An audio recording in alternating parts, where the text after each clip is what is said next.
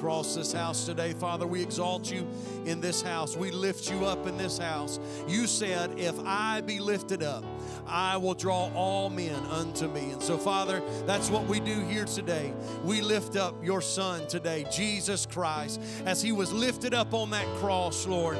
Lord, he was lifted up for our sins, he was lifted up for our shame, he was lifted up for our sickness, he was lifted up so that we might have the victory. And we lift up his name here in this house today, Father. We're not here to lift up any other name, we're not here to lift up a church, we're not here to lift up a denomination. We're not here to lift up a preacher. We're here to lift up the name that is above every name, the name of Jesus Christ. We lift that name up here in this place today. And Lord, we ask that all men, all women would be drawn unto you, oh God, in the mighty name of Jesus Christ. In the mighty name of Jesus. Hallelujah.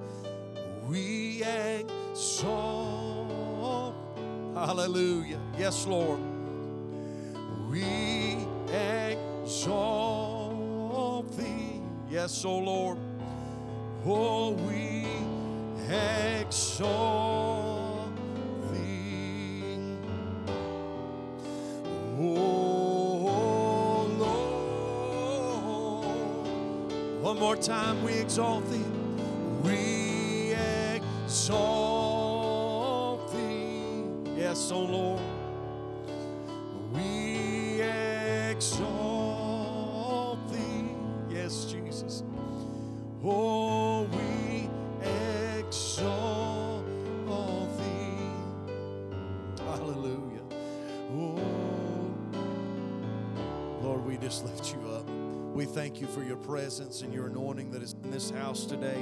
Thank you for what I feel in this place today. God, I know, I know I've been in this long enough. I don't live on feelings or emotions but I do enjoy good feelings. And I thank you for this feeling that has been in this place all day today, Lord. God, I, I, take time and I recognize that. So many times we just, Lord, we take your blessings for granted and we just sweep it under there, just go on. But God, I refuse to do that today. Lord, I stand here and I thank you. I thank you for such a sweet, sweet atmosphere that is in this place today. God, I thank you for your presence. I thank you for each person that is here in this house today and what you're doing in our midst. Lord, we praise you. We thank you, oh Lord. Hallelujah. Hallelujah. Hallelujah. Hallelujah. Come on, somebody just open up your mouth and praise Him for a minute. Just say, Thank you, Jesus. Just say, Hallelujah. Glory be to God. Just whatever you feel like praising Him for. Thank you, Jesus. You've been so good to me. Lord, you've been too good for me to keep my mouth shut. Oh, Lord, you bless me too much. You bless me too much. You bless me too much, oh Lord. I can't be silent. You've answered too many prayers. You've done too much for me, oh God. You've kept me safe. You've watched over my family, oh Lord. I can't just be quiet, oh Lord. I've got to open my mouth and praise the name of Jesus, Jesus, Jesus. Hallelujah.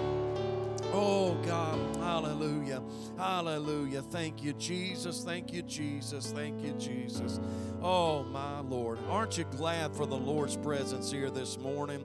Amen. Amen. Would you take your Bibles with me? Just remain standing a few more moments. Kids can be dismissed to Children's Church at this time. Genesis chapter 15. Genesis chapter 15 is where we're going to go today. Genesis chapter 15 is where we're going. I want us to read. I want us to read for the sake of time. I read the entire chapter this morning in the first service, but for the sake of time, because I've got more, I told them in the first service, I said I probably should have divided this up into two messages, but I didn't. And so, for the sake of time, I read the whole chapter. Uh, but we're going to uh, we're going to read till I stop. I'm not going to read the whole chapter. I'm not sure where I'm going to stop. But let's start in Genesis chapter 15, verse 1, reading from the King James Version this morning. After these things, the word of the Lord came unto Abram in a vision, saying, Fear not, Abram, I am thy shield and thy exceeding great reward. Abram said, Lord God, what wilt thou give me, seeing I go childless, and the steward of my house is Eliezer of Damascus. And Abram said, Behold, to me thou hast given me no seed, and lo, one born in my house is mine heir. And behold, the word of the Lord came unto him, saying, This shall not be thine heir, but he that shall come forth out of thine own bowel shall be thine heir. And he brought him forth abroad and said, Look now toward heaven and tell the stars if thou be able to number them. And he said unto him, So shall thy seed be. I'm going to stop in verse 6. This is a good stopping place. And he believed in the Lord, and he counted it to him for righteousness. Actually, I'm going to get verse 7. And he said unto him, I am the Lord that brought thee out of Ur of the Chaldees to give thee this land to inherit it. I want to speak to you this morning on the Abrahamic covenant. Would you pray with me, Father? Thank you so much for today. Thank you, Lord, for what you have just been doing all day long around this place. I thank you, Lord, for your goodness and your love. Thank you, O Lord, for your word. And I pray today that you would anoint me from the top of my head to the soles of my feet. Give me the clarity of thought, the clarity of speech that is so absolutely necessary to do what you've called me to do. And Lord, I pray for every person listening to me, Lord, hearing the sound of my voice here in this building, those listening by podcast. I pray that you'd open their hearts, their minds, and their spirits and do what only you can do. Father, I give you the praise for it in Jesus' mighty name. And everybody in the house said, Amen. God bless you. You can be seated here this morning. I want to forget uh, first time I preached. I was 16, I believe I was 16 years old at Thorn Church of God on a Wednesday night. I came in uh, with a whole bunch of notes and thought I was going to come in and preach a camp meeting sermon, you know, last an hour or so. And I think I got done in about 10 minutes. And uh, the longer I preach, the less that happens. I find I have, I come in with a couple of pages of notes and I've got to look at the clock and say, their ears are going to only allow them to hear as much as their rear end allows them to take. And so I try to be sensitive to that. I know, how many of you know, listen, we're, we're in a different day and time, and uh, I want to go as the Spirit leads us, but I also know when I start seeing everybody squirm and everybody start getting distracted, we've got a lot less attention spans than we did even 20 years ago. So, but I want you to get this here today. Uh, going to look at a few different things. Stay with me here in the book of Genesis because we're going to go back a couple chapters, look at some things, and uh, this is a very, very rich portion of Scripture, and I'm probably going to give you about, I'm going to shoot out several things that I could probably go and preach an entire sermon on those things separately, but don't worry, I'm not going to do that this morning. But this is such a rich portion of Scripture here having to do with Abraham or Abram at the time and the covenant that the Lord makes with him. And uh, as you know, just a week or so ago, I preached an entire message on blessed to be a blessing just a chapter or so before. And uh, every once in a while i'm going i'm going to just come back to abraham because some of you know abraham's a pretty important person in the scripture and what god speaks to him and the covenant he makes with him. And we can learn so much uh, as we look at the life of abraham. And so we're starting here in chapter 15 and so we're going to, going to start in verse 1 and if you're taking notes this morning uh, we're going to look at this thing that said after these things. Everybody say, after these things.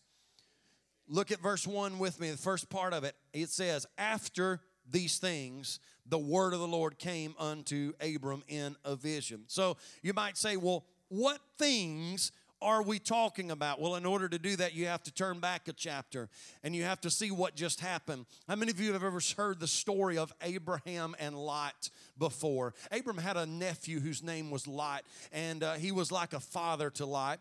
And, and Abram and Lot, they had begun to accumulate a lot of wealth. They lived together, uh, they were nomads, they moved around, and, and they had accumulated a lot of wealth, a lot of livestock, a lot of servants. They'd gotten so much stuff that it had become impossible for them to live together anymore because their servants got to fighting. They got to fighting over who gets the best grass patch, who gets the best watering hole for the camels and the cows and everything. And so finally they said, Listen, we can't let our families and our servants be in conflict any longer. We're going to have to go separate ways. And so they went up on a hill and they looked down. And Abram said to his nephew Lot, He said, You pick where you want to go. You go that way. And whatever way you pick, I will go the opposite way. Of course, this is a whole nother sermon.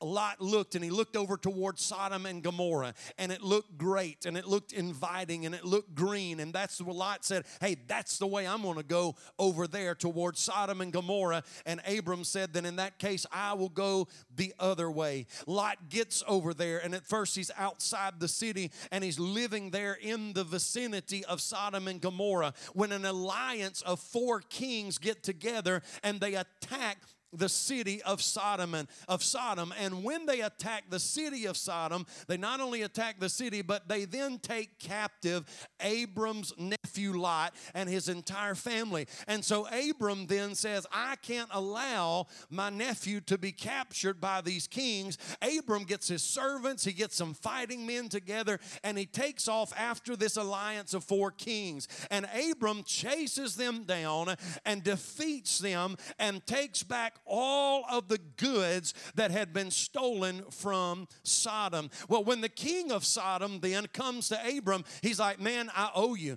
You rescued us. You know, this is all your stuff now. But Abram did something that not many people probably would have done. He said, I just felt like I needed to help my nephew. I needed to help somebody. I saw a need, I saw somebody that was in trouble, and I needed to stop and help them. Folks, I need to tell you that that is what we as Christians are supposed to do, aren't we? We're supposed to see somebody that's in trouble, see somebody that's got a need, and we are supposed to help them when they are in that need. And that's the crazy thing about it. You see, we find that when the word of the Lord came to him, it was after he had helped somebody else. I'm going to get into that in just a little bit more in just a second. We find then something interesting, and some of y'all are going to be like, oh Lord, here he is again this week on it. I thought it was enough. But here's what we find from the life of Abram we find a man that was very giving and a man that was faithful to the Lord. And we find that after he had captured all of the stuff back from Sodom, the king of Sodom said, Abram,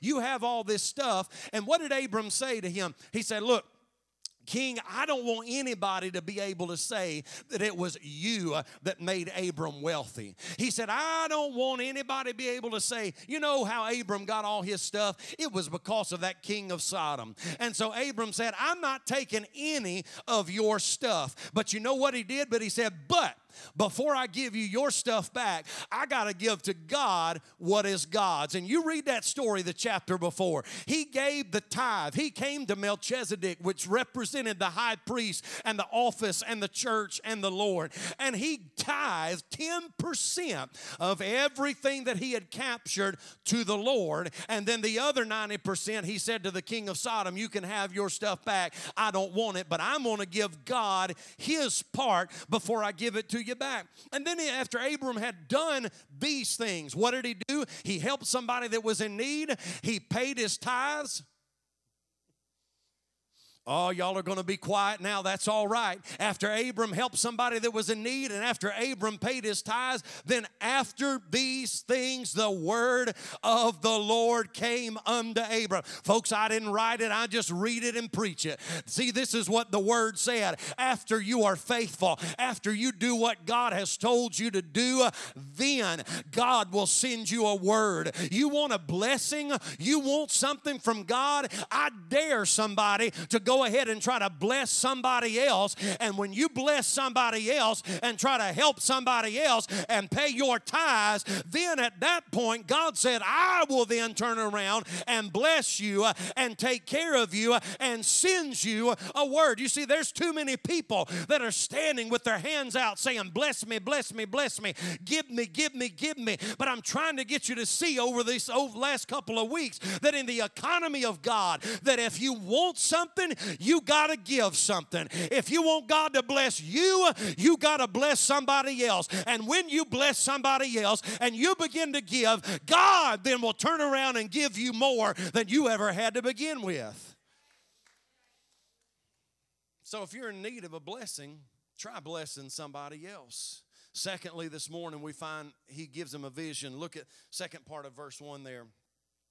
Word of the Lord came into Abraham in a vision saying, Fear not, Abram, I am thy shield and thy exceeding great reward. Now, I don't know, I, I, see everybody that's here, but I don't know listening on podcasts. I don't know who happens to listen to this. I can't, I don't know everybody. So eh, if you hear me say Abram and Abraham, that's the same dude. How many of you know here in the scripture, you go a couple chapters over, and God said, I'm going to change your name from Abram to Abraham. So sometimes at this point in scripture in chapter 15, he's still Abram, but he eventually becomes Abraham. So if you're hearing me say that and you don't know, used to I could preach and everybody knew all that stuff, but everybody don't know anymore.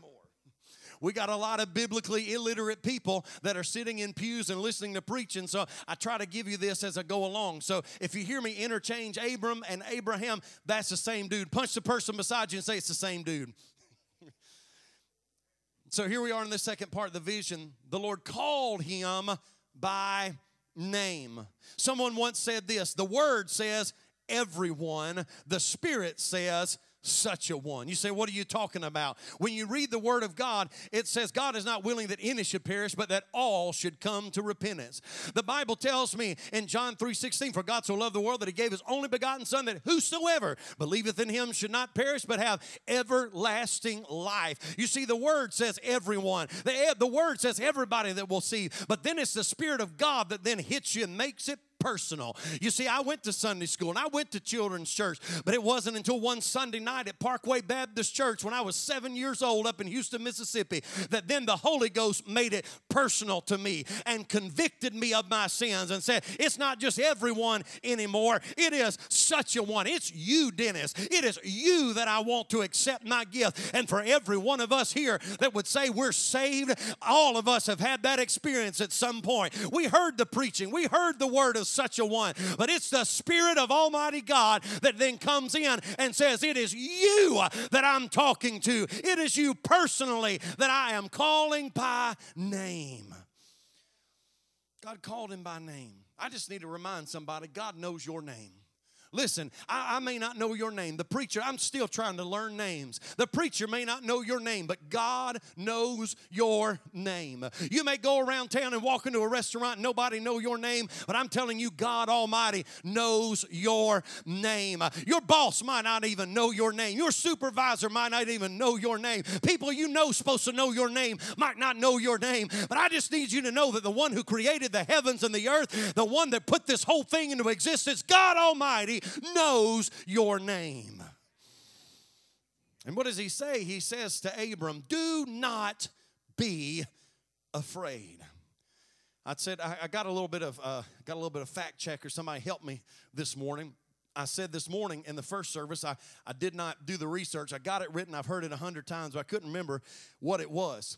Scripture, over and over in Scripture, we find that little phrase either do not be afraid, fear not, or some derivative of that, all the way from Genesis, all the way from Revelation. Over, somebody told me this morning, I bet y'all all right? I'm gonna take this coat off. It's hot in here. It's done getting summertime here. Um, over a hundred times throughout Scripture, we find that little phrase: "Fear not, do not be afraid."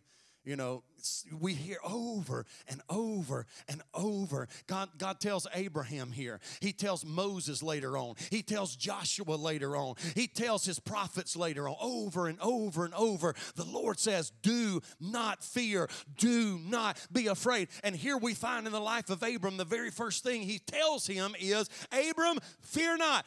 Do not be afraid, he says to him. You see, here's the deal with great faith, sometimes comes great fear. So let me remind you, I told you what he had just done. He had just defeated an alliance of four kings. And perhaps got to thinking, what if the people from these four kings, what if these nations, what if these groups then decide to regroup and retaliate against me? Think about that. I think that could have been going through his mind. You read through this Bible and some of the greatest victories, the prophet Elijah. He, he had been he had had enough of what was going on in Israel. Uh, Jezebel and Ahab they've been running amok in Israel. They've been they've been praising Baal, They have been worshiping false gods. Finally, Elijah said, Enough is enough. He said, We about to have a showdown on Mount Carmel. He said, Let's do, let's get up there. We're gonna make you make an altar to Baal. I'm gonna make an altar to Almighty God. He said, Let the God that answers by fire, let him be God. And so Elijah, he was courteous and he said, Hey, you guys go first. I'm gonna let you read the scripture sometime in the book of First Kings, I believe it is. And in the book of First Kings, you find that they begin to dance around, they begin to cut it themselves, they begin to cry out to Baal, but they were crying out to a God that didn't have ears, that didn't have eyes. He was just a little statue, he was a false God. And then finally, the Bible said, when the time came for the sacrifice, Elijah said, Enough is enough, fellas, get out the way. And he gets up and he prays a simple prayer. Fire falls from heaven, consumes the sacrifice, the altar, licks up the water around the trench, and he then goes and kills the false prophets that are there. And then what happens after such a great victory? Jezebel starts to threaten his life. And what does he do? He cowers and he runs and he hides. He's afraid of this woman. You see, after great victories, many times, let me talk to you about that. If you've ever had a great victory, the enemy likes to kind of come around in behind that great victory and put some fear in you and make you think, oh, you're going to regret this. You got, you got this, but you're going to regret it now.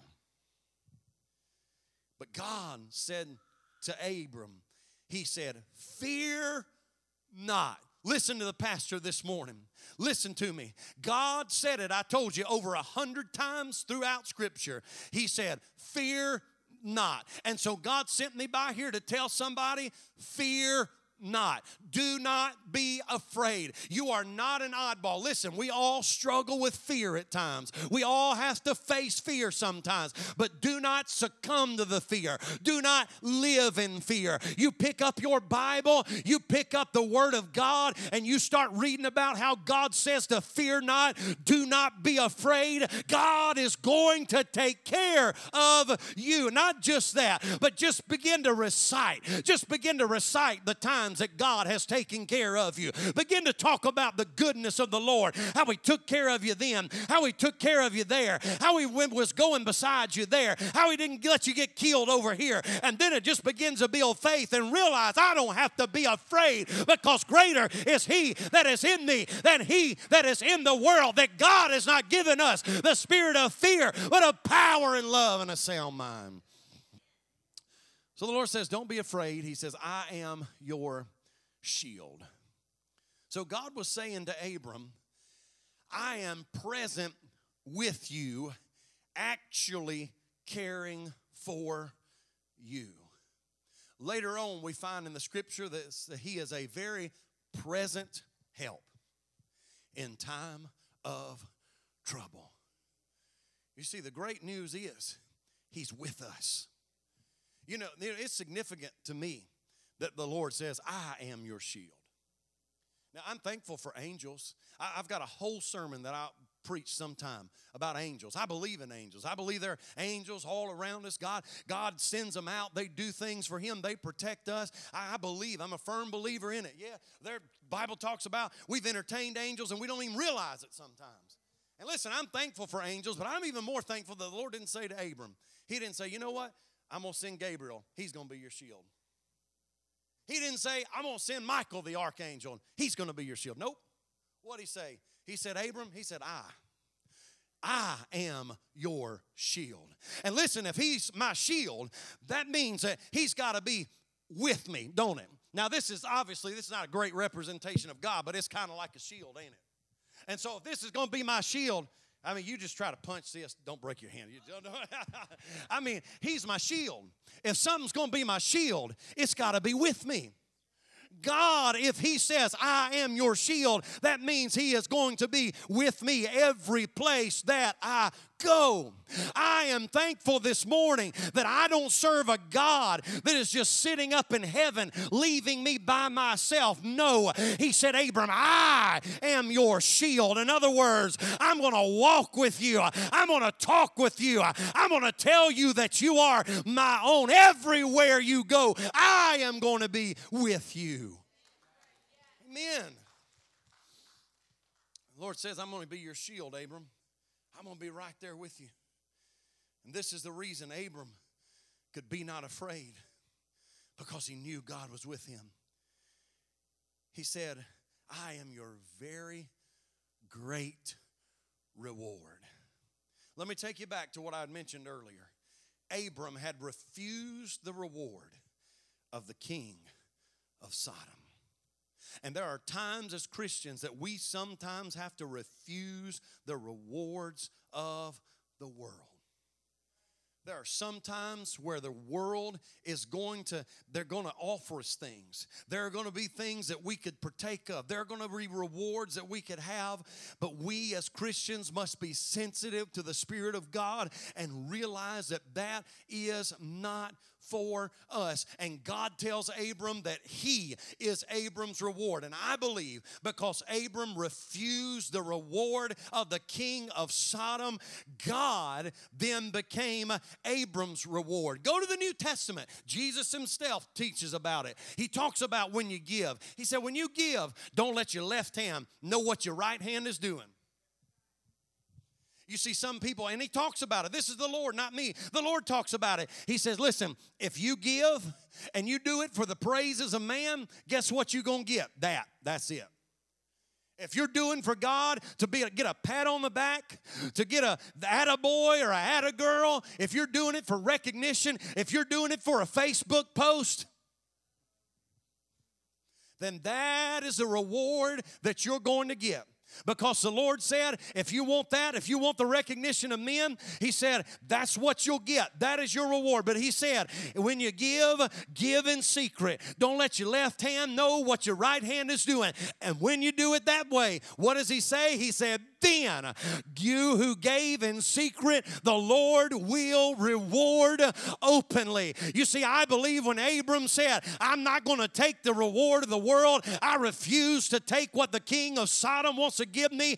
And then God comes back and said, Abram, because you did that, now I am your reward. I am the one that's going to lift you up. I am the one that's going to bless you. I am the one that is going to be your very great reward.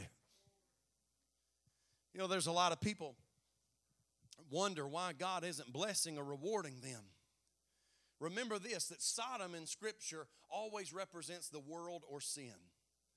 And as long as we are soaking up the pleasures of sin for a season, God is not going to reward us.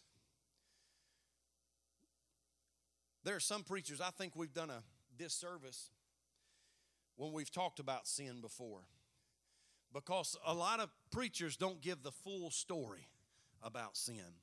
You know what Scripture says? Scripture says there is pleasure in sin for a season. And so when preachers just get up and talk about how bad sin is and how awful sin is and everything, and then they dabble in it a little bit and suddenly, hey, this ain't as bad as what he said at the beginning. Stay with me. Then people are confused. They're like, well, he don't know what he's talking about. So listen, listen to me this morning. Scripture is clear. There is pleasure in sin for a season, but what the end thereof is destruction. So here's the deal. Yes, you start dabbling it in a little bit, it's going to be wonderful. It's going to be great. And it's going to catch you off guard. Oh, that, that preacher, my mom and dad, they's all just lying. They just didn't want me to have a part of it. They knew how good this. No, I'm telling you, I'm standing behind this pulpit and telling you, yes, there is pleasure in sin for a season. Well, you start to enjoy it at the beginning, it's going to be great. But don't you be fooled because once you get hooked on it, destruction is on the way. And as long as we are soaking up the pleasures of sin for a season, God is not going to reward us from heaven. But when we refuse the reward of the world, God then becomes our reward, and He is eternal. I got to keep moving. Thirdly, if you're taking notes, we find two important things to Abram in verses 2 through 5. Look with me, chapter 15. Abram said, Lord God, what wilt thou give me, seeing I go childless? And the steward of my house is this Eliezer of Damascus. And Abram said, Behold, to me thou hast given me no seed, and lo, one born in my house is mine heir. And behold, the word of the Lord came unto him, saying, This shall not be thine heir, but he that shall come forth out of thine own bowels shall be thine heir. And he brought him forth abroad and said, Look now toward heaven and tell the stars if thou be able to number them. And he said unto him, So shall thy seed be. There were two very important things that come into focus in the life of Abram an inheritance. Everybody say an inheritance and an heir. There you go. So, neither of which can be complete without the other to Abram. You see, Abram already had the inheritance. Look with me. Turn back one chapter, chapter 13. Chapter 13. I want you to see this. Chapter 13 and verse 2. Right there says this And Abram was very rich in cattle, in silver, and in gold. Abram already had the inheritance, but the inheritance was not even that important to him without the heir. You see, God had blessed him so much, but these things were just not of great importance to him. And this is where, and I know you heard me say this last week, but I'm going to say it again. This is where I believe the prosperity gospel has, has done a grave injustice to the gospel and to the church because we've gotten this mixed this mixed bag about what it is. I want you to hear me. God obviously has no problem with blessing people. God wants you to have stuff, but he don't want your stuff to have you. The problem comes when your stuff has you. Abraham had a whole bunch of stuff. I read it. That's the Bible. It said, and Abram was very rich in cattle, silver, and in gold. And in that day, that's what rich meant. If you had cattle and you had silver and you had gold, you were rich. But Abram had stuff, but his stuff did not have him. You see, these things were not important to Abram. What was important to him was that he needed an heir. He wanted a child, and his only heir at this point was a servant that had been born in his household. Don't misunderstand me when I say this, but once again, I need you to understand where we're coming from in this Old Testament, ancient Old Testament time. The mentality of the people then. So when I say this, don't get offended. He didn't even have a daughter to leave it to. I love my two girls, and we, we're not in the same uh, society that they were back then, but if you study about their society, it was all about a male heir. And sometimes you find that there were some that had daughters, but listen, Abram didn't even have a daughter. He didn't have a son, he didn't have a daughter. He had a servant that had been born in his household that was kind of like a son to him. And he was going to be the one that was going to inherit everything that he had. And I believe that he struggled with everyone around him having children except for him. Look at verse uh, chapter 15 again with me, verse 3. I want you to see this. And Abram said, Behold, to me thou hast given no seed. Mm. Does that sound familiar to y'all? God, you've blessed. You blessed Dale, but you haven't blessed me. Lord, you've blessed Grace. She's so stinking smart, working on PhD. I struggle to get a bachelor's degree. You blessed her with smarts, but you didn't bless me with it. Come on. Abram saying that. He's like, to me, You've, you've not blessed me with seed. I look at my servants, they're having kids. I look at my enemies, they're having kids. I look at everybody around me, and they got it going on. But I can't even have the heir that I want. How many of us do that? God, you're blessing them. You bless them, but you're not blessing me. Now, I know y'all are all too spiritual here this morning to have ever done that, but I'll be the first one to stand up here and admit that I've watched it happen. Oh, even us preachers sometimes can get jealous.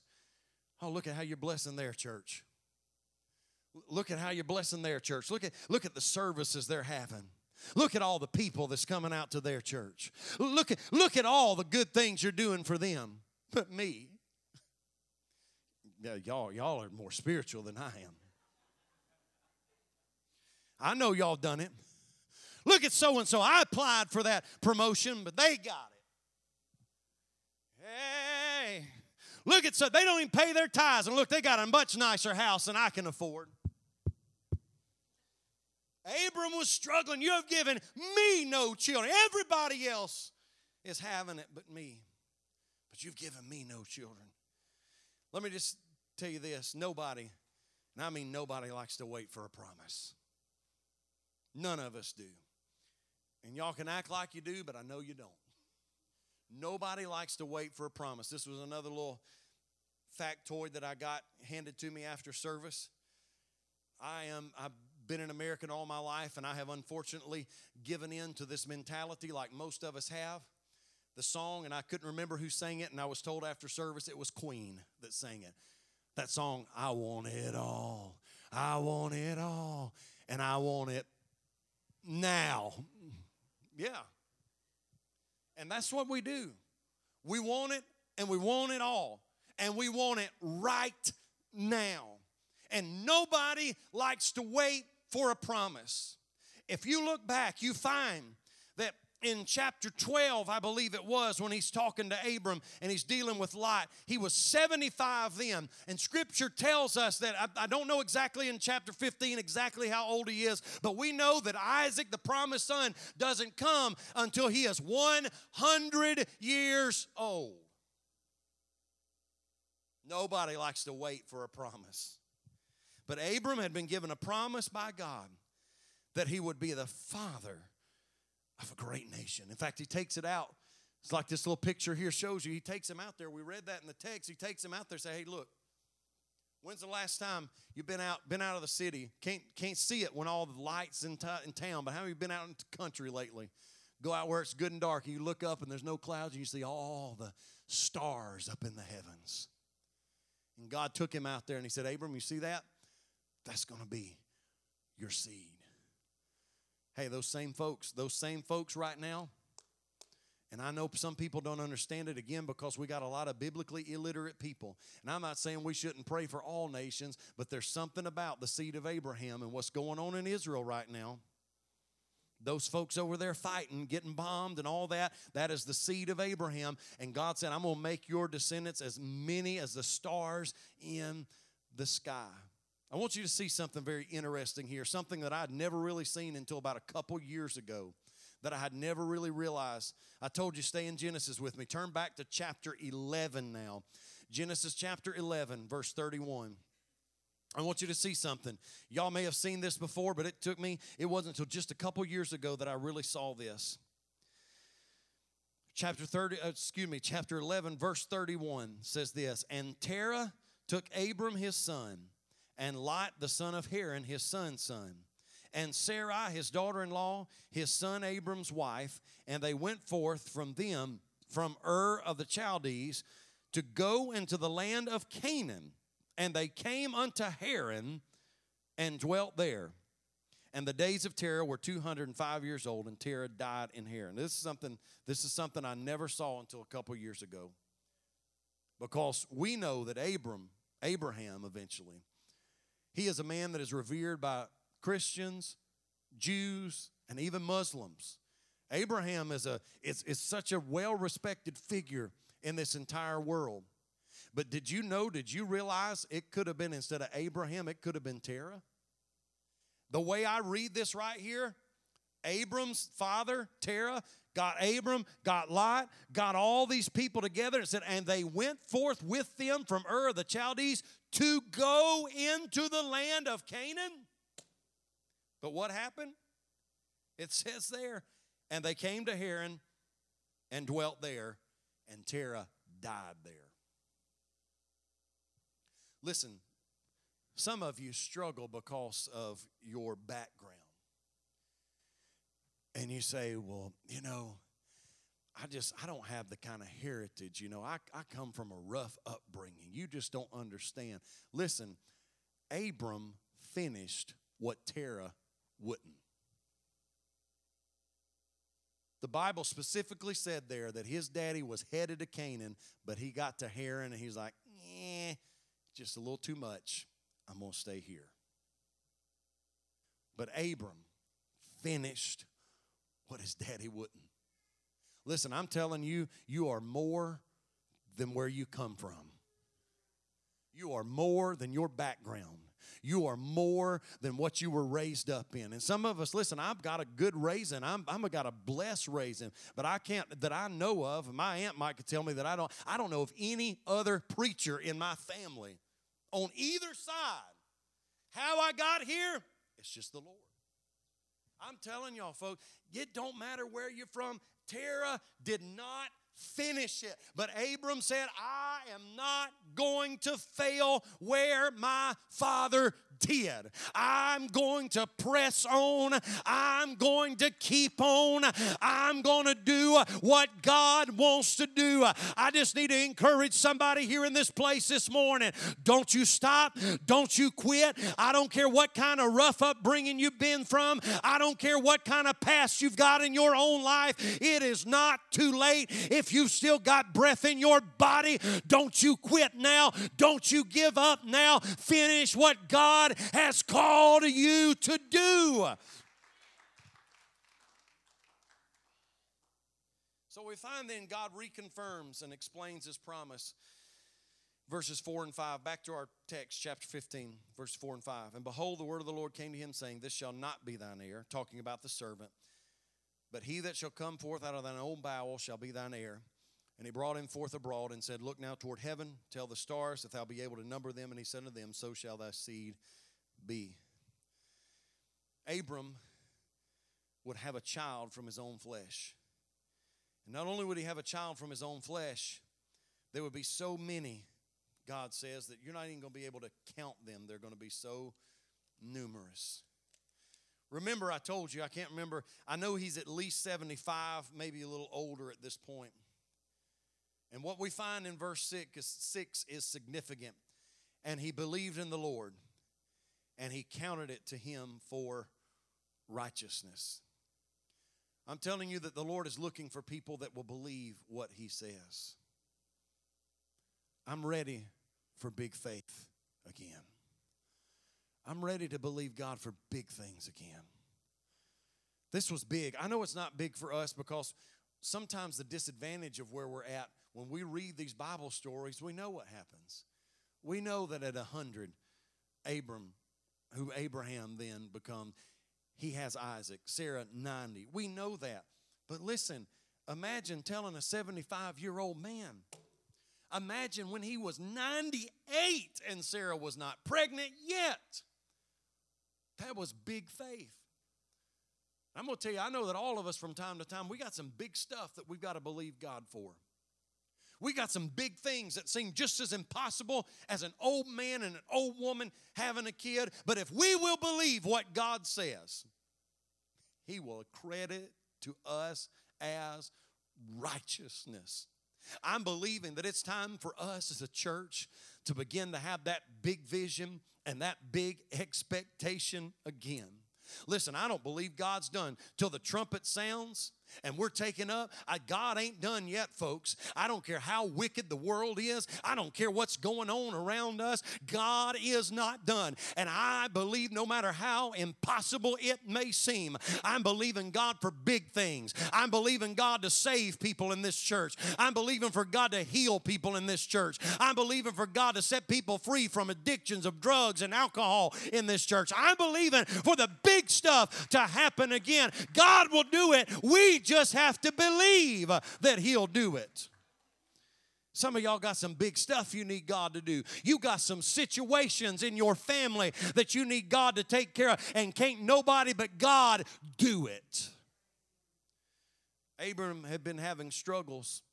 I told you already, we find in, in verse uh, 3, was it first? Yes, in verse 3, when he said, Behold, to me thou hast given me no seed. Listen, it's, it's a process. God's patient with us. Aren't you glad about that?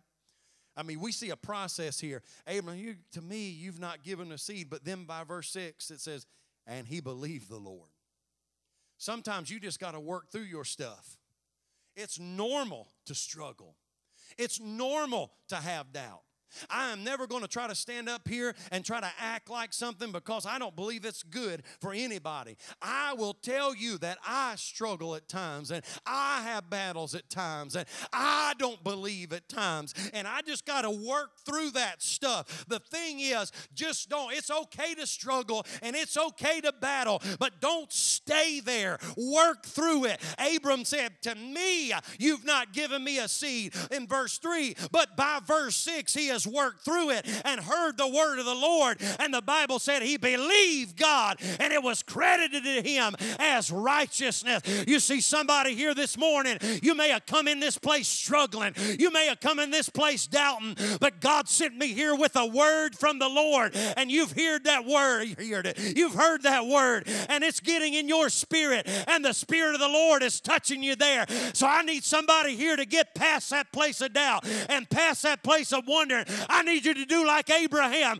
and believe not what Dennis Laughlin said, but I need you to believe what the Word of God says, and the Lord will credit to you as righteousness and do the miraculous life. Fifthly and finally, singers and musicians, come on, take your place. We find God gives Abram assurance of the promised land. I closed it too quick. Verse 7, chapter 15. And he said unto him, I am the Lord that brought thee out of Ur of the Chaldees to give thee this land to inherit it. I told you, Abram finished what his father didn't. Terah stopped in Haran. Abram goes all the way to Canaan, and here he is in Canaan. And the Lord speaks to him, and he tells him, I brought you. I'm the Lord that brought you out of Ur. I'm the one that brought you from when your dad stopped at Haran. I'm the one that brought you from there and brought you all the way here to Canaan. And I brought you here to give thee this land to inherit it. Now we know that we find a fulfillment. You go, you go all the way, go over to the book of Joshua. I don't have time to completely go into that, but you go through Egypt, you go through the wilderness, 400 years of bondage, and you go and you finally find in the book of Joshua, chapter 1, verse 2. The Lord speaking to Joshua, he says, Moses, my servant, is dead. Now therefore arise Go over this Jordan, thou and all this people, unto the land which I do give them, even to the children of Israel. Every place that the sole of your foot shall tread upon, that have I given to you, as I said unto Moses. And when you read back where we've just been, and he had said it before he ever said it to Moses, he had said it to Abram. This place is yours. God never promises more than He is able to perform, as some people do. The book of Ephesians, chapter 3 and verse 20. I want to drop this in your spirit before we get out of here today. Ephesians 3 and 20. Now, unto Him that is able to do exceedingly abundantly above all that we ask or think, according to the power that worketh in us. Now, unto him, God, that is able to do exceedingly, abundantly, above all that we ask or think, according to the power that worketh in us. See, we find here the Lord says, then in the New Testament, power is living in us. Unto him is able to do exceedingly, abundantly, above. Those are those adjectives or adverbs. Adjectives, English, no English majors here. One of them descriptive things. Exceedingly, abundantly, above. Then he says, all you can ask or even think you know, I can think of a whole bunch of big stuff that God could do for me. But he said he's able to do exceedingly abundantly above all that I can even think about. According to what? The power that worketh in us. How many of you are saved? How many of you know the Lord here today? You're saved here today? Well, guess what? That power, that power, it's up there. That power is already on the inside of you. Already there. Whatever you need, the power is already there. God is already there. What do we got to do? I believe we've got to do like Abraham. We just got to believe what the Lord says. Stand with me, if you will, please, this morning. I know that time, I know what time it is. I know some of y'all are hungry. I'm hungry too, don't worry. I done preached twice this morning. I'm hungry. But I don't want to leave this place without first giving an opportunity. I'm thankful. I told you, I told you last week. Maybe I told you, or one of the services, I told you. Told you this. You know, we're about a year out now from opening back up and being back in the house of the Lord after quarantine and shutdown and all that stuff. So I don't want to miss an opportunity that we can now gather together and pray one for another. I know some still don't feel comfortable, and that's all right. If you don't, please just you you you stay where you're at and you sit. But listen, if, if you feel comfortable today, I want to invite you to come.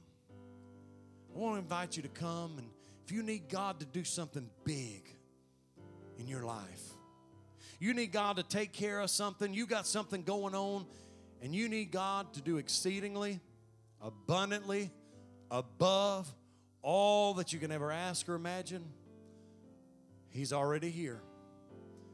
He's able to do it. You just need to believe. Believe that He's able. Who here would say, I need the Lord to do something for me. I want to pray with you. Would you just step out, step out and find you a place here? I want to pray with you this morning. Everybody that wants prayer, you want maybe it's healing. Maybe you got a son or a daughter that's lost, a grandson or a granddaughter that's lost. I don't know what the issue may be.